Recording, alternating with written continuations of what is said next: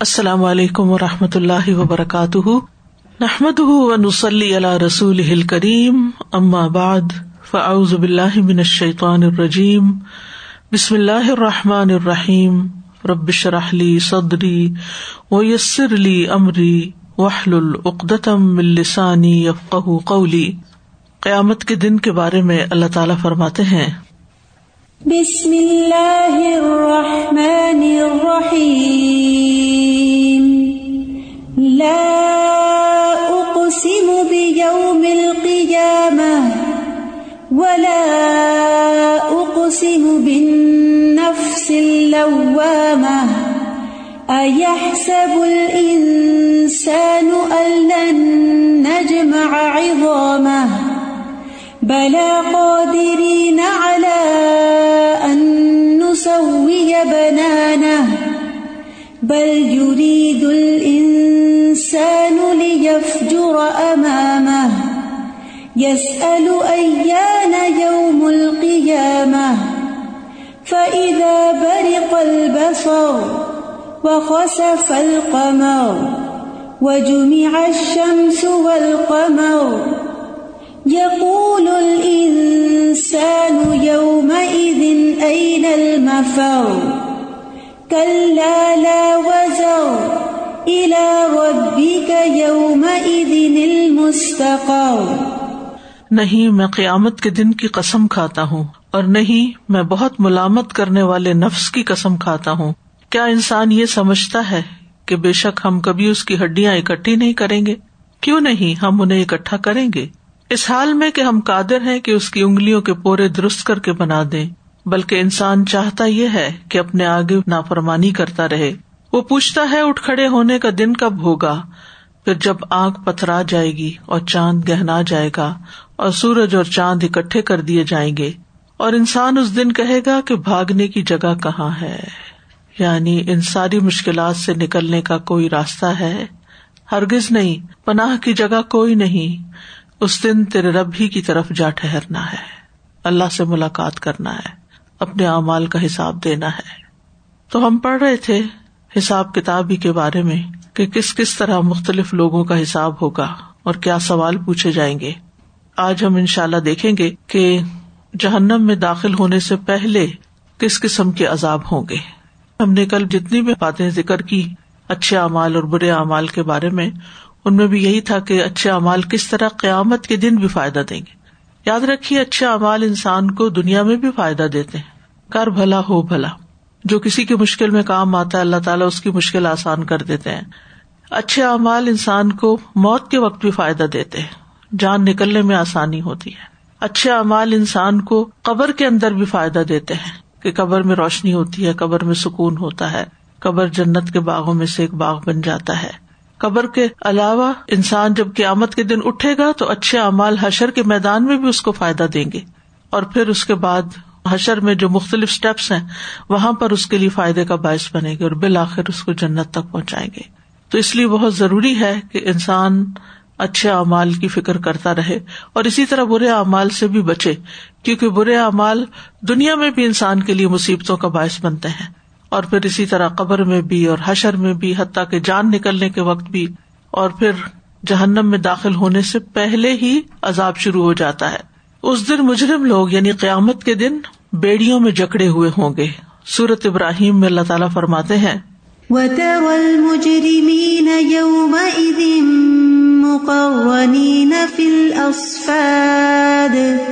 سرابيلهم من قطران وتغشى وجوههم النار ليجزي الله كل نفس ما كسبت إن الله سريع الحساب اور تو مجرموں کو اس دن زنجیروں میں ایک دوسرے کے ساتھ جکڑے ہوئے دیکھے گا۔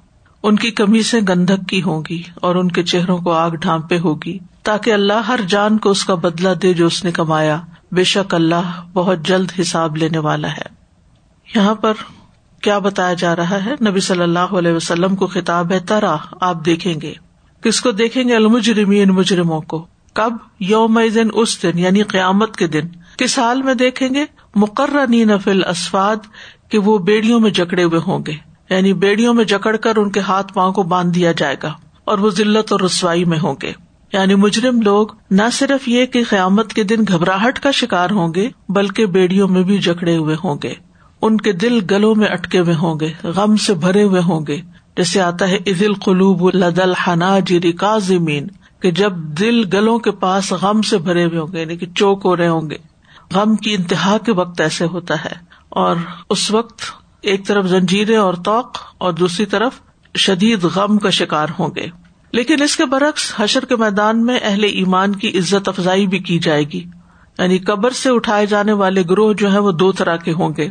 ایک وہ جو رحمان کی طرف بڑے آنر کے ساتھ لے جائے جائیں گے، جس کے بارے میں سورت مریم میں آتا ہے۔ یوم نحشر المتقین الى الرحمن وفدا۔ سورت مریم میں اللہ تعالیٰ فرماتے ہیں، آیت نمبر ایٹی فائیو میں، یوم نحشر المتقین الى الرحمن وفدا، جس دن ہم متقی لوگوں کو رحمان کی طرف مہمان بنا کر اکٹھا کریں گے۔ یعنی جس طرح مہمان کو آنر دیا جاتا ہے، عزت دی جاتی ہے، اسی طرح متقی لوگ، اللہ سے ڈرنے والے لوگ، نیک کام کرنے والے لوگ، جب حساب کتاب کے لیے پیش کیے جائیں گے، تو مہمانوں کی طرح پیش کیے جائیں گے۔ اس کے برعکس دوسرے گروہ کو انتہائی ذلت اور رسوائی کے ساتھ پیش کیا جائے گا کہ ان کے ہاتھوں کو گردن کے ساتھ ملا کر اور پاؤں کو باندھ کے جکڑ کر پیش کیا جائے گا۔ تو دونوں طرح کے گروہوں میں بہت بڑا فرق ہوگا۔ کچھ کو عزت دی جائے گی، ویلکم کیا جائے گا، رحمان کے عرش کے سائے میں رکھا جائے گا، باوقار طریقے سے لایا جائے گا۔ ایک ڈیلیگیشن کے طور پر وفد کہتے ہیں ڈیلیگیشن کو۔ جیسے بادشاہوں کے ڈیلیگیشن آتے ہیں تو ان کو کتنا پروٹوکول دیا جاتا ہے، تو یہ لوگ بھی اسی طرح قیامت کے دن اللہ سبحان و تعالیٰ کے حضور جب پیش کیے جائیں گے تو پورے احترام کے ساتھ اور ہر دہشت اور خوف سے وہ امن میں ہوں گے۔ لیکن اس کے برعکس مجرم انتہائی خوف، دہشت اور غم کا شکار ہوں گے۔ تو دونوں میں بہت بڑا فرق ہے۔ اس آیت کا جو پہلا حصہ ہے، یہ قیامت کے دن سے متعلق ہے، لیکن دوسرا جس میں پھر ان کے جسم پر جو تارکول کے کپڑے ہوں گے اور شولے ان پہ چھارے ہوں گے، یہ جہنم سے متعلق ہے۔ یعنی ان کو گندھک کا لباس پہنایا جائے گا، جس میں لباس میں ان کا جوتا، ان کا اظہار، ان کا کمیز ان کے سر کو ڈانپ ہر چیز گندگی کی ہوگی، اور وہ آگ کے بڑکانے میں اور زیادہ مددگار ہوگی۔ اور پھر اسی طرح یہ گناہوں کا بوجھ بھی اپنے سر پہ اٹھائے ہوئے ہوں گے یعنی قیامت کے دن سورت اللہ نام آج نمبر تھرٹی ون میں آتا ہے۔ قد خسر الذين كذبوا بلقاء الله حتى إذا جاءتهم الساعة بغتة قالوا يا حسرتنا قالوا يا حسرتنا على ما فرطنا فيها وهم يحملون أوزارهم وهم يحملون أوزارهم على ظهورهم ألا ساء ما يزرون یقیناً خسارے میں رہے وہ لوگ جنہوں نے اللہ کی ملاقات کو جٹلایا یہاں تک کہ جب ان کے پاس قیامت اچانک آ پہنچے گی، کہیں گے، ہائے ہمارا افسوس، اس پر جو ہم نے اس میں کوتا کی، اور وہ اپنے بوجھ یعنی گناہوں کے بوجھ، اپنی پیٹھوں پر اٹھائے ہوئے ہوں گے۔ سن لو، برا ہے وہ بوجھ جو وہ اٹھائیں گے۔ اور اس کی مثال کیا ہے؟ جیسے جس شخص نے اس زمین سے ایک بالشت بھی کسی کی ظلمن لے لی یعنی کسی کی زمین پہ جو صرف ایک بالش کے برابر و ظلم سے اس کو ہتھیار لیا، تو قیامت کے دن اللہ تعالیٰ اس سے سات زمینوں کا توق ڈالیں گے۔ اس قسم کے بوجھ ہوں گے جو اپنے اوپر اٹھائے ہوئے ہوں گے۔ نبی صلی اللہ علیہ وسلم نے فرمایا، دس آدمیوں کے امیر کو بھی قیامت کے دن اس حال میں لایا جائے گا کہ وہ جکڑا ہوا ہوگا۔ اس کا عدل اس کو آزاد کرائے گا یا اس کا ظلم اس کو ہلاک کرے گا۔ پھر اسی طرح کچھ لوگوں کے منہ میں آگ کی لگام ڈالی جائے گی۔ فرمایا، جس شخص سے علم کی کوئی بات پوچھی جائے اور وہ اسے چھپائے، تو قیامت کے دن اس کے منہ میں آگ کی لگام دی جائے گی۔ اور یہ قیامت کے دن کا حال ہے۔ ہم پڑھ رہے ہیں قیامت کے دن کے حالات۔ اسی طرح کچھ لوگ مفلوج اٹھیں گے۔ نبی صلی اللہ علیہ وسلم نے فرمایا، جس شخص کی دو بیویاں ہوں اور وہ ایک کو دوسری پر ترجیح دیتا ہو یعنی نا انصافی کرتا ہو، وہ قیامت کے دن اس طرح آئے گا کہ اس کے جسم کا ایک حصہ گر چکا ہوگا یعنی آدھے جسم کے ساتھ یا آدھا جسم پیرالائز ہوگا۔ اسی طرح گندگی پھیلانے والے کا انجام نبی صلی اللہ علیہ وسلم نے فرمایا، جس شخص نے قبلہ رخ تھوک دیا، وہ قیامت کے دن یعنی نماز میں اگر اس کو ضرورت پیش آئی تو اس نے سامنے ہی تھوک دیا، تو وہ قیامت کے دن اس حال میں آئے گا کہ اس کا تھوک اس کی دونوں آنکھوں کے درمیان پیشانی پر ہوگا اور اسی چہرے کے ساتھ سب کے بیچ میں ہوگا۔ پھر قیامت کے دن بھوک محسوس کرنے والے۔ نبی صلی اللہ علیہ وسلم نے فرمایا، دنیا میں زیادہ پیٹ بھر کے کھانے والے قیامت کے دن سب سے زیادہ بھوکے رہیں گے۔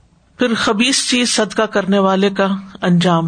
اوف بن مالک کہتے ہیں کہ رسول اللہ صلی اللہ علیہ وسلم نکلے اور آپ کے ہاتھ میں ایک اصا تھا، لاٹھی۔ ایک آدمی خشک اور خراب قسم کی کھجور مسجد میں لٹکا کے چلا گیا تھا، کہ کھا لے یہاں کے رہنے والے۔ جو اصاب صفا ہوتے تھے، جن کا اپنا کوئی گھر بار نہیں تھا۔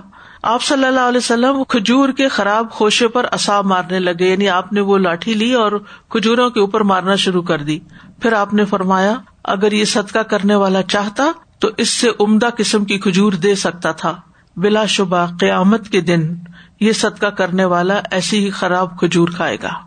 یعنی جیسا جس کے ساتھ برتاؤ کریں گے، جو جس کو دیں گے وہ اپنے ہی سامنے آئے گا۔ پھر لوگوں کے لیے پل بنے ہوئے لوگ ہوں گے کچھ۔ رسول اللہ صلی اللہ علیہ وسلم نے فرمایا، ٹیک لگا کر نہ کھانا، چھنے ہوئے آٹے کی روٹی نہ کھانا، مسجد میں کوئی جگہ مقرر نہ کرنا۔ تاکہ اسی میں ہی نماز پڑھی جائے۔ اور جمعہ کے دن گردنے نہ پھلانگنا، ورنہ یعنی یہ جمعہ کے دن گردنے پھلانگنے کے بارے میں بات ہو رہی ہے کہ بعض لوگ دیر سے آتے ہیں اور پھر اگلی صف میں جاتے ہیں اور وہ لوگوں کی گردنوں کے اوپر سے پھلانگتے پھلانگتے آگے پہنچتے ہیں۔ ورنہ اللہ قیامت کے دن تجھے لوگوں کے لیے پل بنا دے گا۔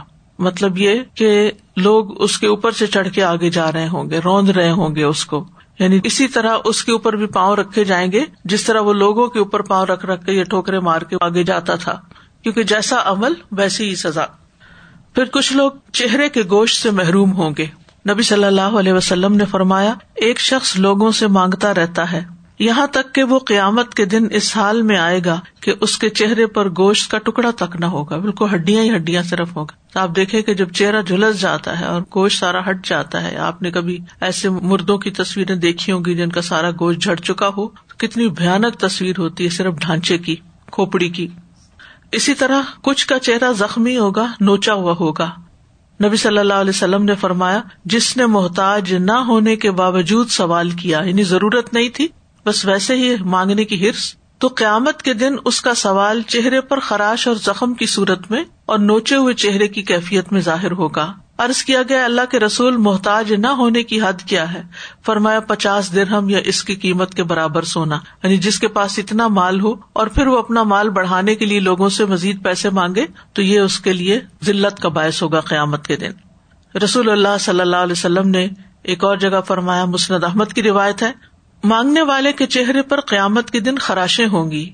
اس لیے جو چاہے اپنے چہرے کو بچا لے۔ سب سے ہلکا سوال قریبی رشتے دار سے سوال کرنا ہے، جو اپنی کسی ضرورت کی وجہ سے کوئی شخص کرے۔ اور بہترین سوال وہ ہے جو دل کے استغنا کے ساتھ ہو۔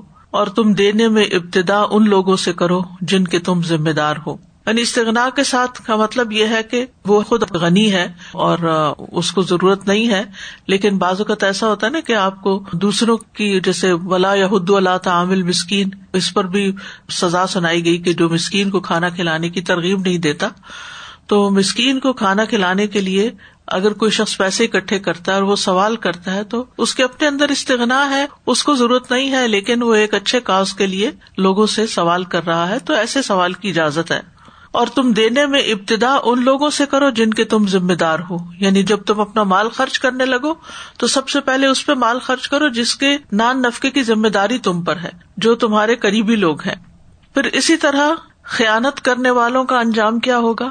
بعض اوقات نبی صلی اللہ علیہ وسلم مال غنیمت میں سے ایک جانور کی پیشانی کے بال پکڑتے اور فرماتے، اس میں سے میرا بھی وہی حصہ ہے جو تم میں سے کسی کا ہے، سوائے خمس کے، اور وہ بھی تم پر ہی لوٹا دیا جاتا ہے۔ لہذا دھاگا اور سوئی یا اس سے بھی کم درجے کی چیز ہو تو واپس کر دو اور خیانت سے بچو، کیونکہ وہ قیامت کے دن خائن کے لیے باعث آر و ندامت ہوگی۔ پھر ریا کاروں کا انجام۔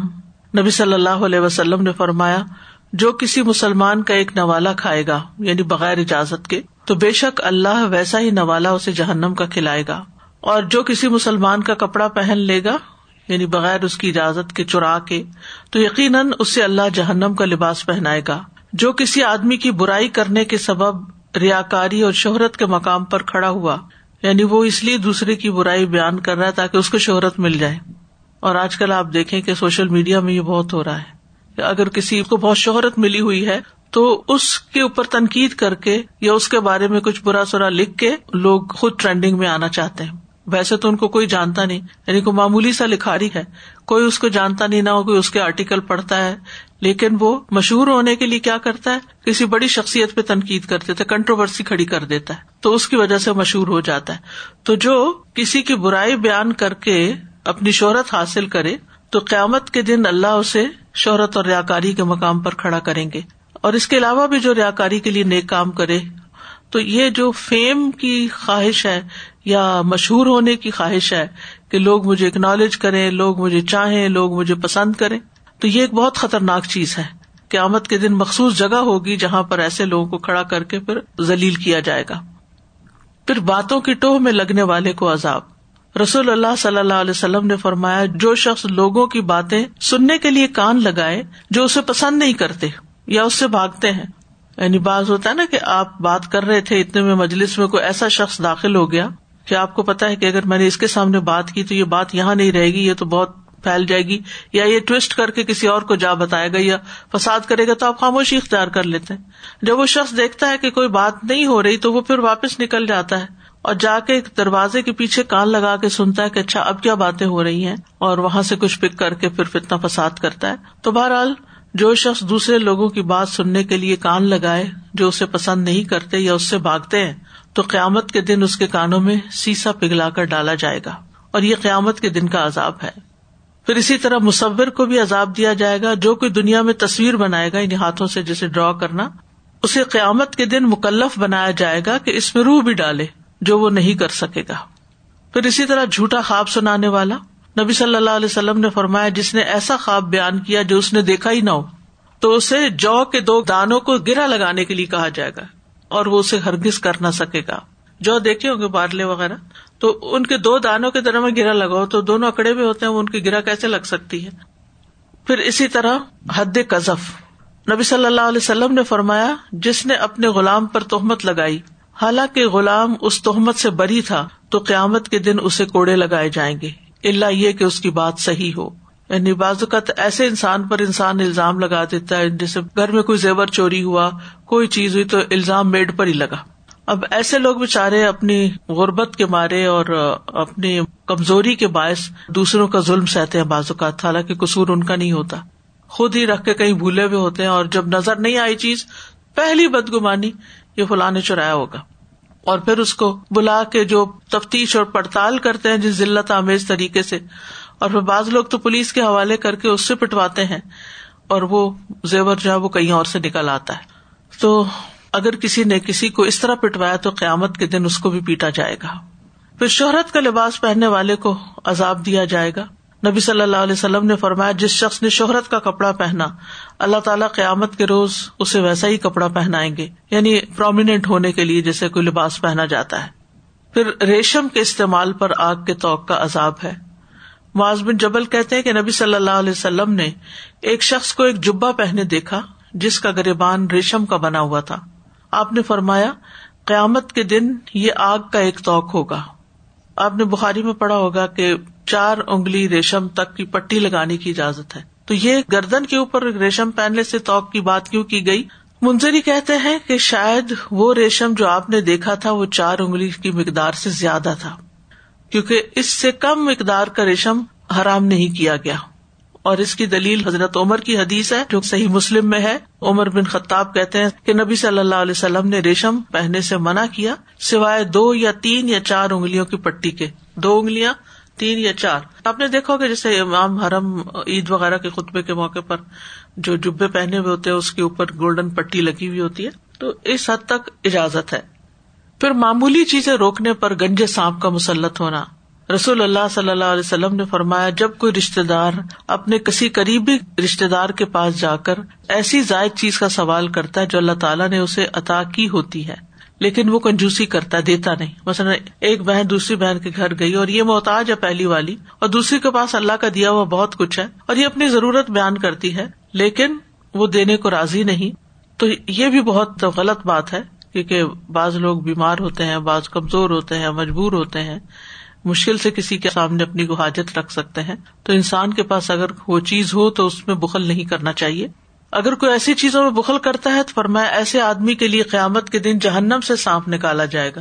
جو اپنی زبان کھولے ہوئے ہوگا، جسے شجا کہتے ہوں گے، اسے ایسے آدمی کا توق بنا دیا جائے گا۔ زکوٰۃ کے نہ دینے والے کے لیے بھی آتا ہے اور کسی کی ضرورت کے موقع پر کنجوسی کرنے والے کے لیے بھی۔ پھر جنت کی خوشبو سے کچھ لوگ محروم ہوں گے۔ رسول اللہ صلی اللہ علیہ وسلم نے فرمایا، سنن ابن ماجا کی روایت ہے، وہ علم جو اللہ وجاللہ کا چہرہ چاہنے کے لیے حاصل کیا جاتا ہے، جس نے اسے دنیا کا مال و متا حاصل کرنے کے لیے سیکھا، اسے قیامت کے دن جنت کی خوشبو بھی نہیں آئے گی۔ یعنی دین کا علم جو ہے، وہ اللہ کی رضا کے لیے سیکھنا چاہیے، نہ کہ دنیا کمانے کے لیے۔ پھر جس پر نوحا کیا گیا، اس کی پکڑ ہوگی اگر وہ اس کو پسند کرتا ہو کہ میرے مرنے کے بعد میرے پہ خوب رویا جائے۔ اور اسی طرح جو نوحا کرنے والی ہے، فرمایا اگر اپنی موت سے پہلے توبہ نہ کرے، تو قیامت کے دن اس حال میں کھڑی ہوگی کہ اس پر گندک کا کرتا اور زنگ کی چادر ہوگی، یا خارش کی چادر ہوگی جس کو کہتے ہیں۔ وہ در ان من جرا بن تو یہ ہے قیامت کے دن کے بعد لوگوں کے حالات جو دنیا میں ان جرائم کا ارتقاب کرتے ہیں۔ تو ان حادیث کو پڑھ کے یہی بات سمجھ میں آتی ہے کہ ان چیزوں سے بچنا بھی چاہیے۔ اور قیامت کے دن کی سختیوں سے بچنے کی دعا بھی کرنی چاہیے۔ السلام علیکم استاد کوشچن تھا کہ جو ایک جگہ ایسے لوگوں کو سزا دی گئی کہ ان کے چہرے پہ گوشت نہیں ہوگا جو سوال کرتے ہیں دوسروں سے۔ تو فار ایگزامپل اگر ہم افورڈ کر سکتے ہیں کوئی چیز لیکن ہمارے پاس نہیں ہے کوئی گیجٹ کوئی مشینری اپنے کسی ہمسائے سے لیتے ہیں یا نیبر سے مانگتے ہیں یوز کرنے کے لیے تو استعمال کرنے کے لیے وقتی طور پر تو جیسے کوئی مہمان آ گئے آپ کو کراکری چاہیے آپ کو کوئی چیز چاہیے اس کی ممانت نہیں ہے۔ یہ اس کی ممانت ہے جو اپنا مال بڑھانے کے لیے یا اپنے پیسے بچانے کے لیے انسان دوسروں سے لیتا ہے۔ ضرورت پڑنے پر تو وہ یمنا المعاون جو آتا ہے کہ ضرورت کی معمولی چیزیں بھی روکتے ہیں۔ تو وہ ضرورت کے وقت مانگنے میں بھی کوئی حرج نہیں اور دینے والے کو روکنی بھی نہیں چاہیے۔ السلام علیکم مجھے یہ پوچھنا تھا کہ شوہ اور کنجوسی میں کیا فرق ہے؟ شوہ کنجوسی تو یہ ہے کہ جیسے مال کو روک لینا اور شوہ جو ہے وہ دل کی تنگی ہے جس میں انسان معاف نہ کرے یعنی مال بھی روکے اور معافی بھی روکے۔ استاذہ جی یہاں پر یہ جو مصور کی جو بات ہوئی کہ وہ تصویریں بنانے والے کے اوپر بھی گناہ ہے، تو یہ جو ہر وقت سیلفی یا کوئی چیزیں بلا ضرورت تو وہ بھی نہیں بنانی چاہیے، لیکن وہ تو ایک مشینی عمل ہے۔ ہاتھ سے ڈرا کر کے یہ کہنا کہ میری تخلیق ہے، تو اللہ کی تخلیق کی برابری ہے نا اس لیے۔ ان ساری چیزوں کو پڑھ کے کیا بات سمجھ میں آتی ہے؟ ہم سمجھتے ہیں کہ بس قیامت کا دن ہوگا ہلہ گلا ہوگا، بس ادھر سے بچ کے ادھر سے ادھر پار نکل جائیں گے۔ لیکن یہ ہے کہ یہ ساری چیزیں جن کا ذکر حدیث میں آیا ہے، یہ کہیں نہ کہیں معاشرے کے اندر دکھائی دیتی ہیں اور لوگ ان پہ توبہ بھی نہیں کرتے۔ کیونکہ توبہ کریں تو چھوڑ ہی دیں ان کو کنٹینیوسلی کرتے جاتے ہیں۔ جی آج کل جیسے اب یہ ٹریولنگ پہ پابندی ہے تو اتنی لمبی list every day add on ہوتی جاتی ہے کہ اچھا اب یہ چیز اس طرح سے ہوگی اب یہ اس طرح سے ہوگی۔ تو جس نے بھی کسی نے ٹریول کرنا ہوتا ہے وہ ساری لسٹ دے کے جاتا ہے۔ جیسے ابھی ریسنٹلی انہوں نے کورونا کا ٹیسٹ کا سرٹیفکیٹ آپ کے پاس ہونا چاہیے کہ آپ کا نیگیٹو ٹیسٹ ہے before you go to airport تو جیسے جس نے بھی ٹریول کرنا ہے وہ اپنا جو ہے وہ چیک کرتا رہتا ہے کہ کوئی اور کیا کیا ریسٹرکشن ہے اور کیا کیا ڈاکومنٹ چاہیے جو میرے کلیئر ہو تو ایسے ہی پھر یہ قیامت کے دن کی ساری چیزیں ہیں۔ جیسے ہمارے علم میں ہونا چاہیے کہ کس کس چیز کا کیا کیا حساب ہے اور کس کس چیز کا کیا اچھا جائے گا اور کیا کیا سزائیں ہیں اس کی۔ یعنی کیا کیا ٹریولنگ کی ریکوائرمنٹس ہیں آگے جانے کی؟ امال نامے میں کیا کیا ہونا چاہیے اور کیا کیا نہیں۔ ہونا چاہیے سامان میں؟ سازا مجھے لگ رہا تھا آپ نے بھی کہا نا کہ احوال یہ جتنے بھی احوال ہم پڑھ رہے ہیں اچھے یا برے یہ ہماری زندگیوں کو اس وقت کی زندگیوں کو ریفلیکٹ کریں۔ یہاں معاف کرنا یہاں پہ کسی سے احسان کرنا یہاں کسی پہ رحم کرنا وہ سب وہاں اجر کا سبب نظر آ رہا ہے۔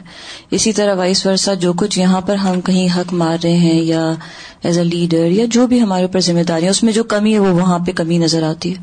اور سزا ہم سورہ صافات مکمل کی آج ہم نے تو اس میں اتنی دفعہ آیا انا کزالی کا نزد المحسنین میرا خیال ہر حضرت ابراہیم کے ساتھ دو دفعہ آیا اور باقی سب انبیاء کے ساتھ ایک ایک دفعہ وہ آیت آئی۔ تو میں یہ سوچی تھی کہ سزا دنیا میں احسان کرنا یا محسن بننا بہت مشکل کام ہے۔ لیکن یہ جنت کے وعدے اور یہ جنت کی بشارتیں اور جس طرح اللہ سماعت اللہ اسپیشل سلوک بعض لوگوں سے کر رہے ہیں۔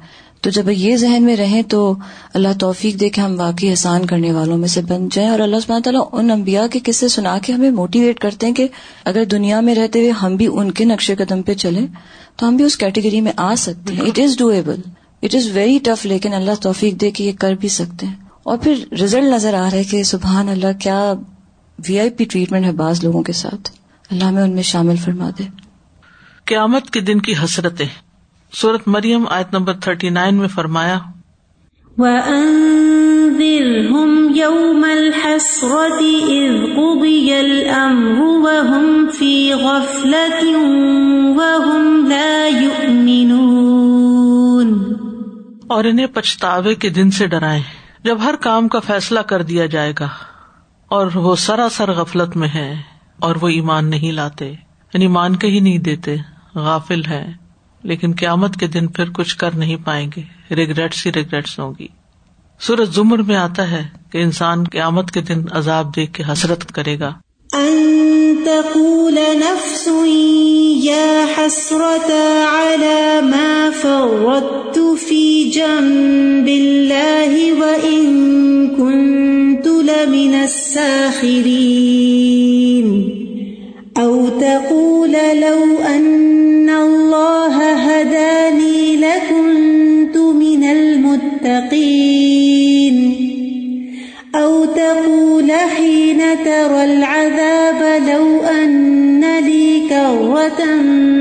فأكون من المحسنين.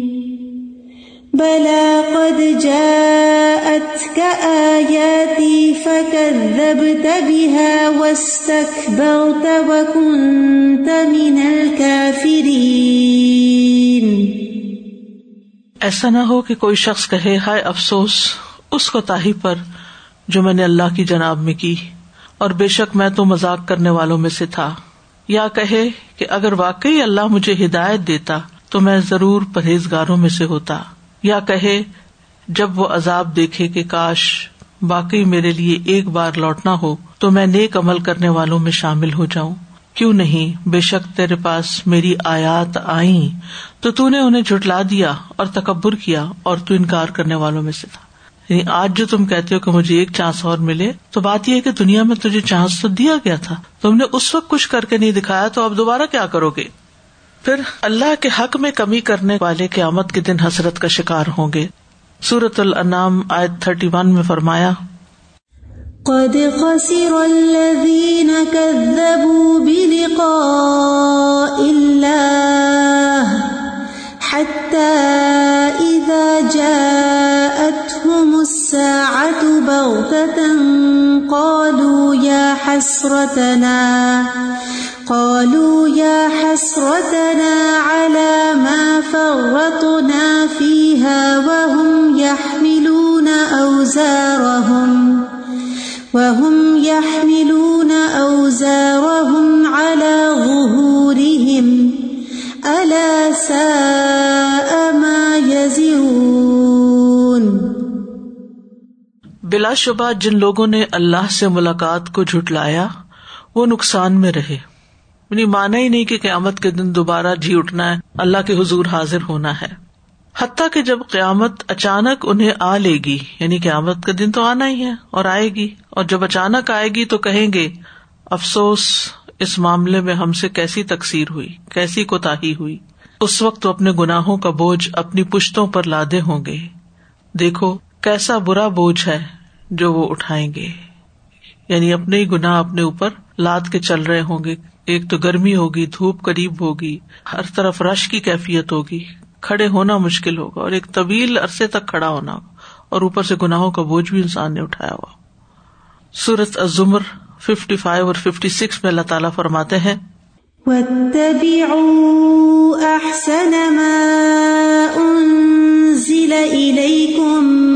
ربكم من قبل أن يأتيكم العذاب من قبل أن يأتيكم العذاب بغتة وأنتم لا تشعرون أن تقول نفس يا حسرة على ما فرطت في جنب الله وإن كنت لمن الساخرين.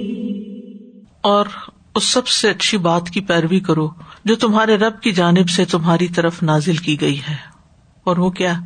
قرآن۔ اس سے پہلے کہ تم پر اچانک عذاب آ جائے۔ یعنی جو قرآن میں پڑھتے اس کو فالو بھی کرو۔ اور تم سوچتے بھی نہ ہو۔ ایسا نہ ہو کہ کوئی شخص کہے، ہائے افسوس! اس کوتا پر جو میں نے اللہ کی جناب میں کی، اور بے شک میں تو مزاق کرنے والوں میں سے تھا۔ یعنی کبھی کسی چیز کو سیریس لیا ہی نہیں تھا۔ تو دین کے ساتھ بھی مزاق ہی کرتا رہا۔ باقی کچھ لوگوں کا اتنا نان سیریس ایٹیٹیوڈ ہوتا ہے کہ اگر ان کے سامنے کو اللہ کی بات بھی کی جائے، تو اس میں سے بھی کوئی لطیفہ بنا لیتے ہیں۔ اس کو کسی ایسی طرح موڑ دیتے ہیں کہ وہ بات ہی ختم ہو کے رہ جائے۔ تو اس سے پہلے کہ قیامت کا دن آ جائے اور انسان کو پشمانی ہو، شرمندگی ہو، انسان کو پہلے ہی تیاری کر کے رکھنی چاہیے اور وہ تیاری کیا ہے؟ و تب احسنما ان ضلع علیہ کم ربی کم کہ اس سب سے اچھی بات کی پیروی کرو جو تمہارے رب کی طرف سے تم پر نازل کی گئی ہے۔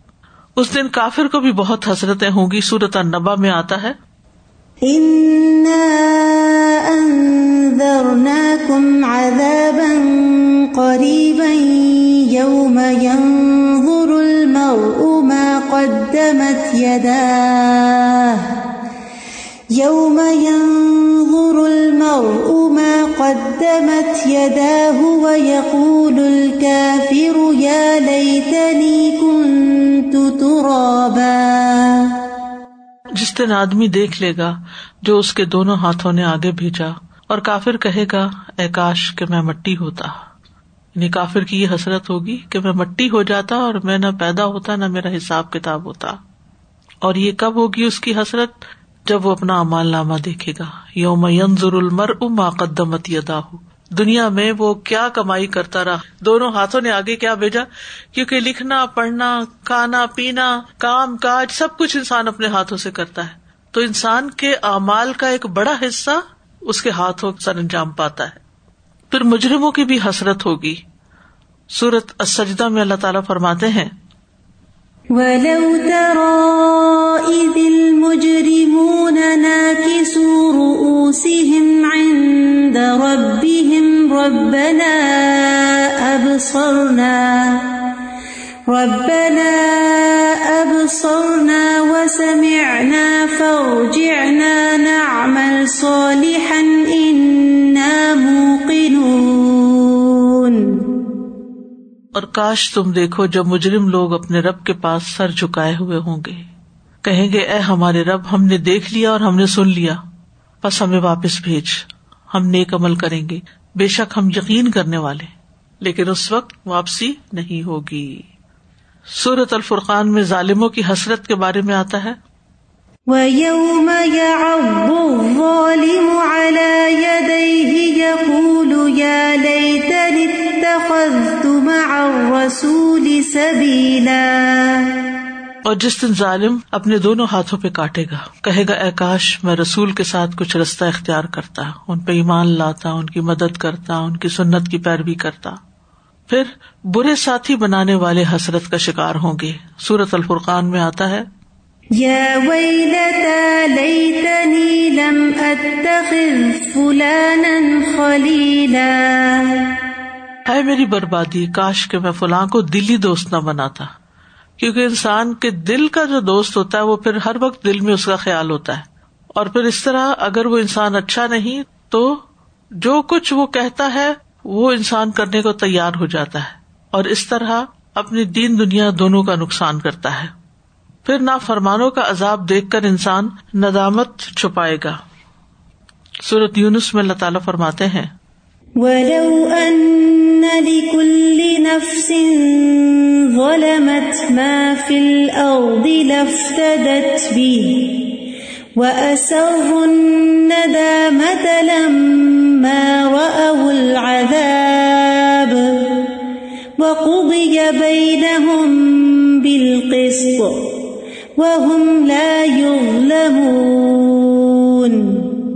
اور اگر فی الواقع ہر اس شخص کے لیے جس نے ظلم کیا ہے وہ سب کچھ ہو جو زمین میں ہے، تو وہ اسے ضرور فدیے میں دے دے یعنی عذاب سے جان چڑانے کے لیے۔ اور وہ پشمانی کو چھپائیں گے جب عذاب کو دیکھیں گے، اور ان کے درمیان انصاف کے ساتھ فیصلہ کیا جائے گا اور وہ ظلم نہ کیے جائیں گے۔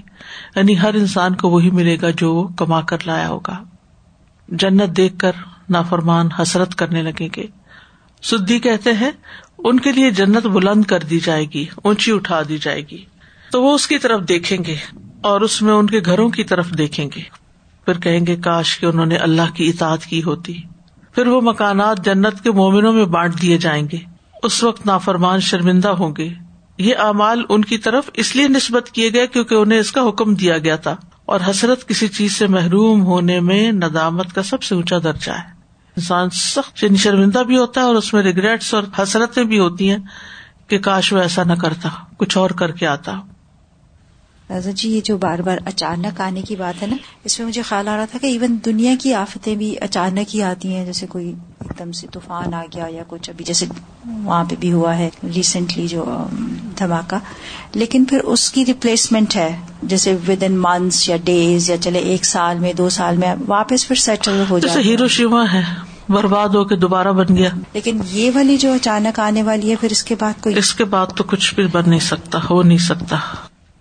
سازا، یہاں پر جو آپ نے بتایا کہ قرآن کی پیروی کرو اور اس کو مطلب یو نو لائک سیریسلی لیں۔ قرآن کو جو پڑھتے ہیں، اس پر عمل کریں۔ اور جو لوگ اس کو مذاق بنا لیتے ہیں نان سیریس ایٹیٹیوڈ ہے۔ جیسے کہ آخرت کی باتیں کر رہے ہوتے ہیں تو کہتے ہیں، ہمیں وہاں ہورے ملیں گی، ہمیں یہ ہوگا۔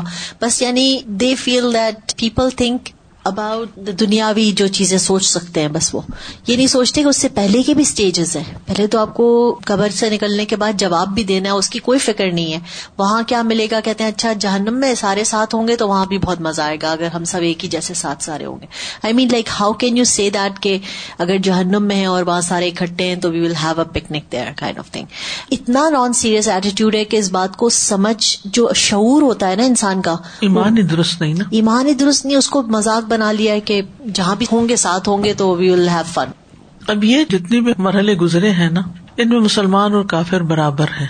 یعنی مسلمانوں میں سے اگر کوئی ایسا کرتا ہے تو اس کی بھی پوچھ ہو سکتی ہے اور کفار میں سے جو کریں گے تو ان کا بھی حساب ہوگا۔ تو یہاں اس مسئلے کو بھی تھوڑا سا ڈسکس کر لیتے ہیں۔ اگلے ٹاپک پہ جانے سے پہلے، میزان کے بارے میں پڑھنے سے پہلے۔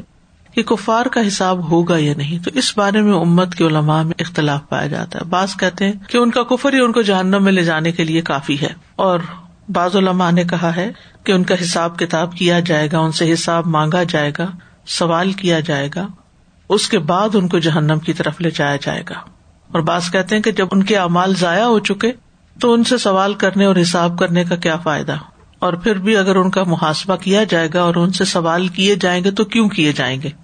تو اس بارے میں جو ترجیحی بات ہے وہ یہی ہے کہ کفار سے بھی حساب لیا جائے گا سوال کیے جائیں گے ان کے امال تولے جائیں گے۔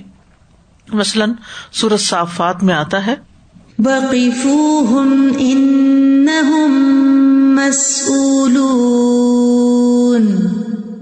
اور انہیں ٹھہراؤ بے شک یہ سوال کیے جانے والے ہیں۔ تو اس سے کیا پتا چلتا ہے کہ کفار سے بھی سوال کیا جائے گا۔ سورت القصص میں آتا ہے وَيَوْمَ يُنَادِيهِمْ فَيَقُولُ مَاذَا أَجَبْتُمُ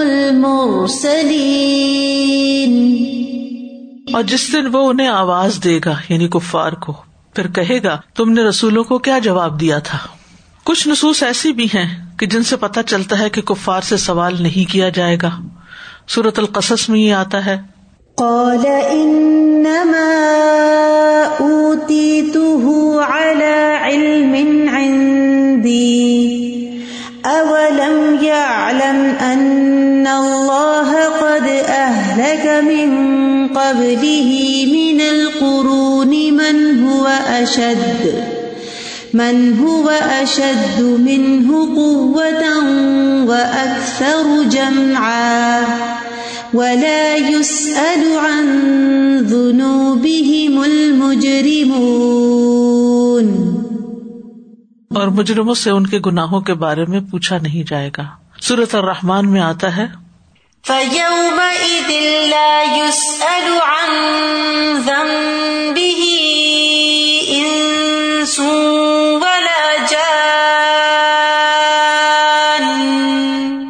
پھر اس دن نہ کسی انسان سے اس کے گناہ کے بارے میں پوچھا جائے گا نہ کسی جن سے۔ سورت المرسلات میں آتا ہے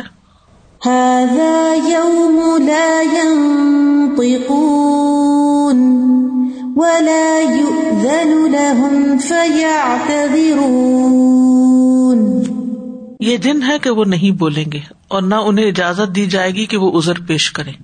تو اس سے کیا پتا چلتا ہے کہ بعض مواقع ایسے ہوں گے کہ جب ان سے سوال کیا جائے گا اور بعض مواقع پر ان سے خاموشی کی شکل میں ناراضگی کا اظہار کیا جائے گا۔ یعنی سوال بھی ڈانٹ ڈپٹ کے ہوں گے اور خاموشی بھی ناراضگی کی ہوگی۔ تو آپ دیکھیں نا کہ دنیا میں بھی ناراضگی کا اظہار دو طرح سے کیا جاتا ہے۔ بعض اوقات جھڑک ڈانٹ کے اور بعض اوقات خاموشی اختیار کر کے۔ تو علماء اس طرح ان دونوں طرح کی آیات میں تدبیق کرتے ہیں۔ یعنی ایک تو یہ کہ کفار سے ڈانٹ پر مبنی سوال ہوں گے، جھڑکا جائے گا ان کو، اور اس لیے نہیں کہ ان سے کوئی جواب لینا مقصود ہے، بلکہ اصل مقصد کیا سوال کا؟ کہ ڈانٹا جائے۔ اور پھر اللہ تعالیٰ اگر ان سے کلام کرے گا تو رضامندی کا نہیں ہوگا، بلکہ ناراضگی کا انداز ہوگا۔ اور اسی طرح کیونکہ دن پچاس ہزار سال کا ہے، تو اس میں کئی مواقع ہوں گے، مختلف حالات ہوں گے۔ ایسی حالت بھی ہوگی کہ جب لوگ کلام کریں گے اور ایسی حالت بھی ہوگی کہ جب کلام نہیں کریں گے۔ ایسی حالت بھی ہوگی جس میں سوال پوچھے جائیں گے اور بعض حالات میں سوال نہیں پوچھے جائیں گے۔ اسی طرح دیگر معاملات بھی ہوں گے۔ تو ان دونوں باتوں میں کوئی کنٹرڈکشن نہیں ہے۔ قیامت کے دن کئی طرح کے مواقع اور حالات ہوں گے۔ یعنی ایک ہی طرح کا دن نہیں ہوگا، اس میں اوپر نیچے ہوں گی چیزیں۔ تو کہیں سوال پوچھے جائیں گے، کلام بھی کیا جائے گا۔ کچھ حالات ایسے ہوں گے جن میں نہ سوال کیے جائیں گے، نہ کلام کیا جائے گا اور ان کے منہ پر مہر لگا دی جائے گی اور نہ ان سے بات کی جائے گی اور نہ ہی وہ بات کر سکیں گے۔ اسی طرح فرشتوں کو بھی ضرورت نہیں کہ وہ ان کافروں سے ان کے گناہوں کے بارے میں جا کے پوچھے اب سوال یہ پیدا ہوتا ہے کہ کفار کا محاسبہ کرنے کی حکمت کیا ہے؟ یعنی براہ راست آگ میں کیوں نہیں ڈال دیا جائے گا؟ ان سے سوال کیوں کیا جائے گا؟ یہ حساب کرنے کا فائدہ کیا ہے؟ اگر انہوں نے جانا ہی جہنم ہے تو ان کے امال کیوں تو لے جائیں گے؟ تو بات یہ کہ اللہ کے عدل کا تقاضا ہے۔ ٹھیک ہے؟ تاکہ حشر میں کھڑے ہونے والے تمام لوگوں کو اس بات کا علم ہو جائے کہ فلاں شخص کو جہنم میں کیوں ڈالا گیا ہے۔ اور جانے والا بھی پوری طرح مطمئن ہو کہ میں جہنم ہی کا مستحق تھا، اس لیے ڈالا گیا حجت تمام ہونا، بالکل۔ ہر شخص کو اس کے کیے اعمال کی سزا کا یقین دلانا۔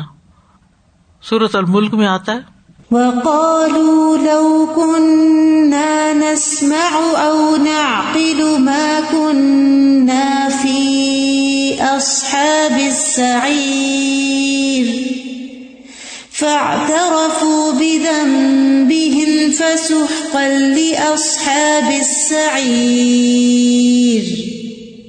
اور وہ کہیں گے، اگر ہم سنتے ہوتے یا سمجھتے ہوتے تو بھڑکتی ہوئی آگ والوں میں شامل نہ ہوتے۔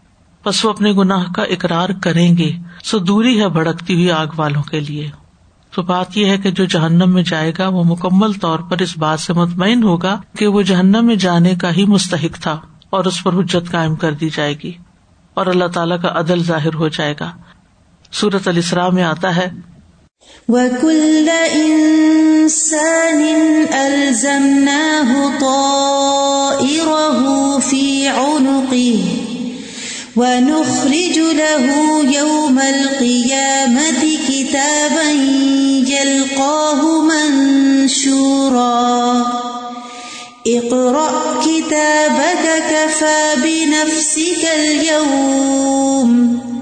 كفى بنفسك اليوم عليك حسيبا. اور ہر انسان کو ہم نے اسے اس کا نصیب، اس کی گردن میں لازم کر دیا ہے۔ اور قیامت کے دن ہم اس کے لیے ایک کتاب نکالیں گے جسے وہ کھلی ہوئی پائے گا۔ پڑھ اپنی کتاب، آج تو خود اپنے لیے بطور محاسب کافی ہے۔ یعنی خود ہی فیصلہ کر سکتے ہو کہ تم کیا ڈیزرو کرتے ہو۔ تو یہاں ان کو ڈانٹ کر، چھڑک کر ان سے ایک طرح سے محاسبہ کیا جائے گا اور پھر یہ کہ ان کو آگ پر پیش کیا جائے گا اور پوچھا جائے گا کیا یہ حق نہیں؟ تو کہے گی، کیوں نہیں ہمارے رب کی قسم؟ تو کہا جائے گا، چکھو عذاب اس کے بدلے جو تم کفر کرتے تھے۔ یعنی حشر کے میدان میں ہی ان کو سزا ملنی شروع ہو جائے گی۔ پھر سورت اللہ نام کی ون تھرٹی آیت میں آتا ہے۔ يا معشر الجن والإنس ألم يأتكم رسل منكم يقصون عليكم آياتي يقصون عليكم آياتي وينذرونكم لقاء يومكم هذا قالوا شهدنا على أنفسنا وغرتهم الحياة الدنيا وشهدوا على وشهدوا على أنفسهم أنهم كانوا كافرين. اے جنوں اور انسانوں کی جماعت، کیا تمہارے پاس تم میں سے کوئی رسول نہیں آئے تھے جو تم پر میری آیات بیان کرتے ہوں اور تمہیں اس دن کی ملاقات سے ڈراتے ہوں؟ وہ کہیں گے، ہم اپنے آپ پر گواہی دیتے ہیں اور انہیں دنیا کی زندگی نے دھوکا دیا اور وہ اپنے آپ پر گواہی دیں گے کہ یقیناً وہ کافر تھے۔ محاسبے کا باب یہاں پر ختم ہوا۔ ان شاء اللہ ہم نیکسٹ ویک ترازو یا میزان کے بارے میں پڑھیں گے کہ میزان کیا چیز ہے۔ اللہ سبحان و تعالیٰ سے دعا ہے کہ وہ ہمیں عمل کی توفیق عطا فرمائے۔ واخر دعوانا ان الحمد للہ رب العالمین۔ سبحان اللہ و بحمد کا اشد اللہ اللہ اللہ انت استخر کا و اطوب السلام علیکم و رحمۃ اللہ وبرکاتہ۔